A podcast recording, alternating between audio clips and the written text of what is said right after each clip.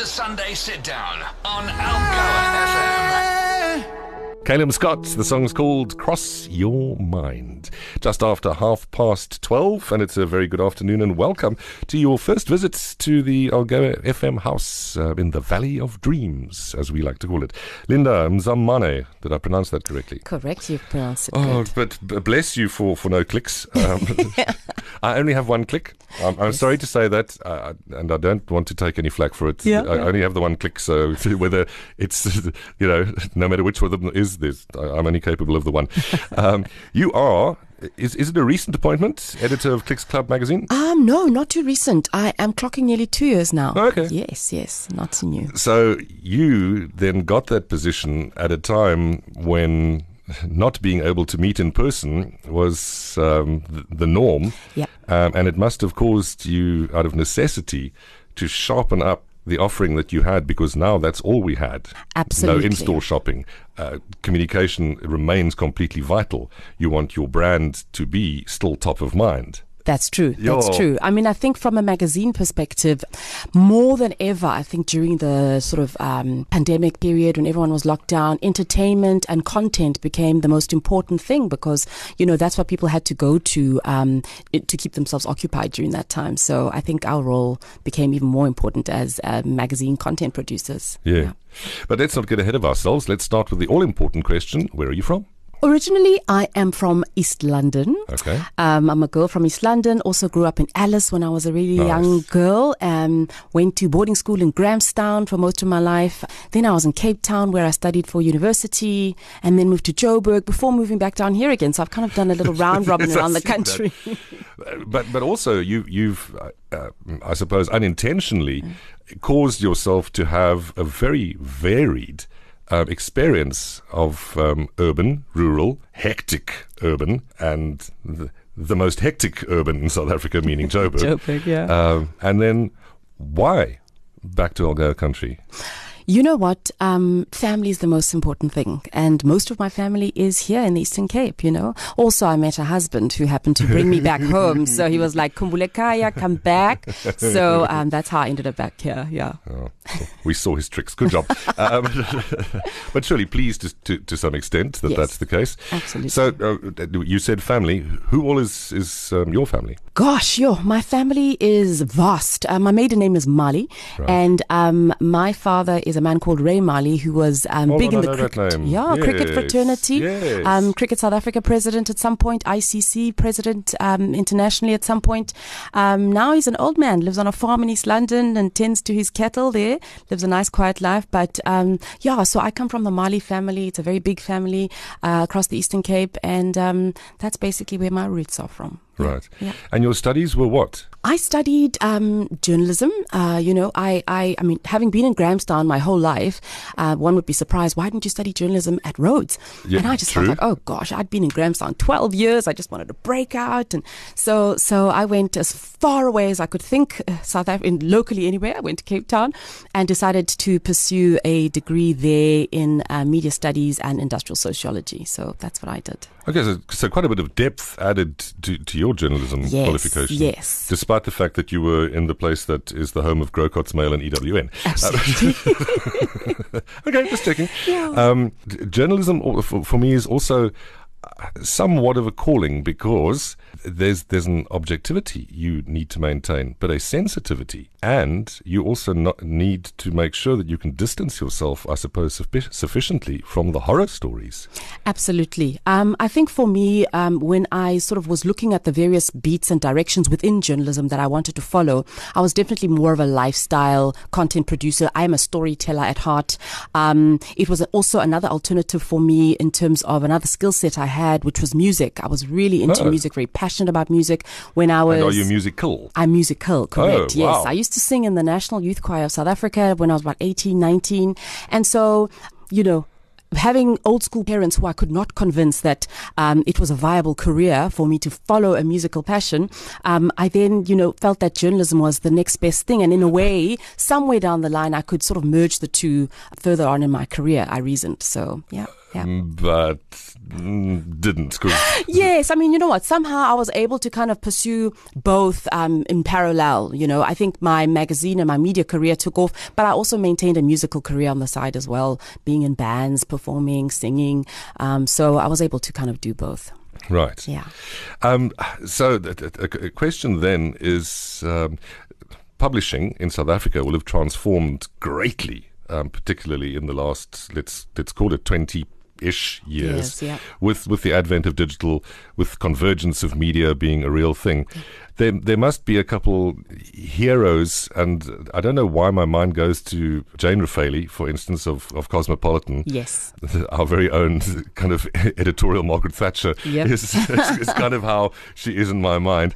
And then, of course, her, her daughter Carolyn kind of Yes. taking things over. Yeah. Were, were they any kind of inspiration to you along the way? Or, or- or were they Um, better role models? You know what? The Raphaelys are a um, huge influence on my career. You know, um, back in the early days, I did work for Cosmopolitan under, at the time, the helm of Vanessa Raphaely, so the daughter. Yes, yes. And um, it was probably one of my steepest learning curves being in that brand. It was an international brand. The standards were extremely high. So it was really, in terms of my career, the steepest learning curve I had. And so to have been, you know, um, under the tutelage of a family like the Raphaelys was a huge privilege. And um, I learned a lot at that time. And of course, in the last 20 years, as you say, publishing and the magazine industry has changed a lot. A Not maga- just a lot, it's, it's, it's transformed completely transformed. completely. And if you didn't transform, you die, right? As you can see, magazine shelves now are not what they used to be No. 10 years ago, let, three years ago. Yes. Things have changed a lot, and those who were unable to evolve, unfortunately, you know, um, bit the, dust. Went the way of the dinosaurs. Absolutely. So um, that's what I think a lot of brands had to catch on as early on as they could in terms of how do we keep up with the speed at which news and content is being consumed now? How do we keep up with Instagram and social media? And people can't wait a month now to tell, talk about, I don't know, a celebrity story that broke three weeks ago. They've already read it online somewhere. So how do you keep up with that? So I think that was the challenge a lot of brands had to face. And, and those that are still around nowadays, I guess, have been able to successfully do it to a degree. So, just over two years, or around two years into into your editorship of the Clicks Club magazine, w- what has it done differently uh, or better under your stewardship? Or, or and to add to that question, what is the way forward for you? Yeah, so I mean, I think uh, Clicks as a brand also um, sort of understood the need to be where its customers were and decided early on as well to sort of make that transition to digital from print. So, for when did we transition? At the end of last year, we actually stopped printing altogether the magazine and we went completely virtual. And we wanted to create a mo- mobile first sort of um, magazine consumption experience for users where you could swipe through the magazine and importantly, short circuit the path to purchase so that you are actually Oh. shopping the magazine. It's not a ca- catalog, it's actually a magazine as Yeah. you would normally consume. But now every product is shoppable. So you're reading an article about, I don't know, supplements or whatever, and you decide, oh, I want to try that. Add to shopping cart. So it immediately adds, as you're reading, whatever you want to purchase to your shopping cart. So um, those advances have really, really helped the brand to kind of transition and to be able to keep up in that regard. And, um, you know, as I said, short circuit departures, uh, paths to purchase. Yeah. So historically, uh, kind of beauty, small appliance, some sweets, and and and, and Yeah. now, of course, the product offering has expanded vastly. We include pharmacies into the mix. Yes. That that's a whole other kettle of fish, though, isn't it? Because that comes with a lot of rules, a lot of protocols, um, and and stuff like that. How how do you kind of fit them all together? Yes.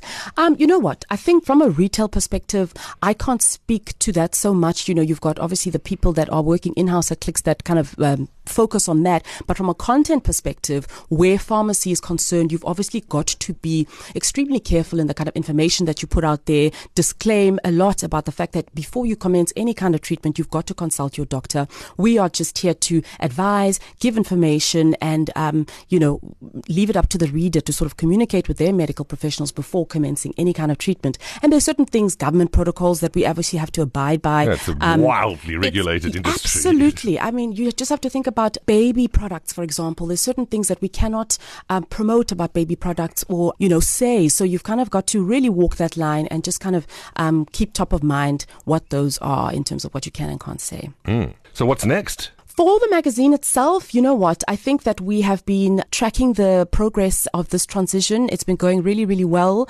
People have really enjoyed being able to access the magazine the, the way that they've had now. Also, you know, it's it's it's open now to to non Club Card members who want to experience the magazine and then join Club Card through that um, platform as well. So I really think um, we've kind of spent the year looking at that model, seeing how it's going, and uh, conducted some surveys about it. So we want to really just focus on that more, grow it more, offer people content types that they want to engage with. More video content, for example, is something that we're looking to expand. So, um, yeah, there's a lot of exciting stuff in the works for the magazine. Yeah. Um, do you have any downtime, any free time? How do you socialize? Do you cook? Do you go out? Do you order in? Gosh, you know, um, I, I do cook. Um, I enjoy cooking for the family and um, downtime. Gosh, I think um, it's hard, you know, when you're a mother of two littlies, uh, two toddlers, which uh, one is five, one is two, and um, yeah, that's that very busy age. So um, outside of work, you know, I'm a wife, I'm a mom. Um, I also um, help my um, husband, and we work together on his um, on the on the family business there. That's Atla- So- Atlantic Glass. Atlantic Glass and Aluminium, of course. Yeah, Yeah. yeah. So so we do that as well, and so so a lot of time. Um, but yes, we do try.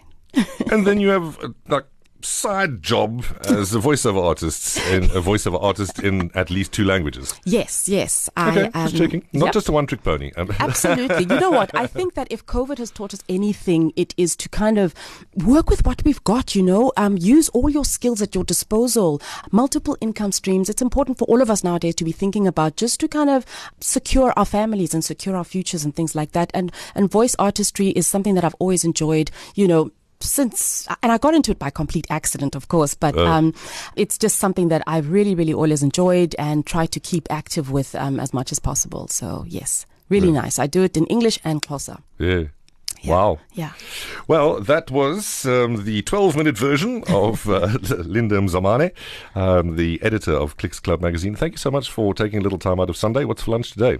For lunch today, I hadn't actually thought that far. I was just focusing on meeting you and chatting to you today. But so order in day. Or yeah, probably. Day. I mean, this weather is just is calling me for curry or something. So maybe something like that. and there's a whole new mall to explore. Absolutely. Oh gosh, it's probably so busy today. But yes, yes, that's an option. Cool. Enjoy the rest of Sunday. Thanks very much for um, popping in to say hi and let, uh, letting us find out a little bit more about you and uh, the Clicks uh, Club Card magazine as it has been forced to evolve. Thank you so much for having me.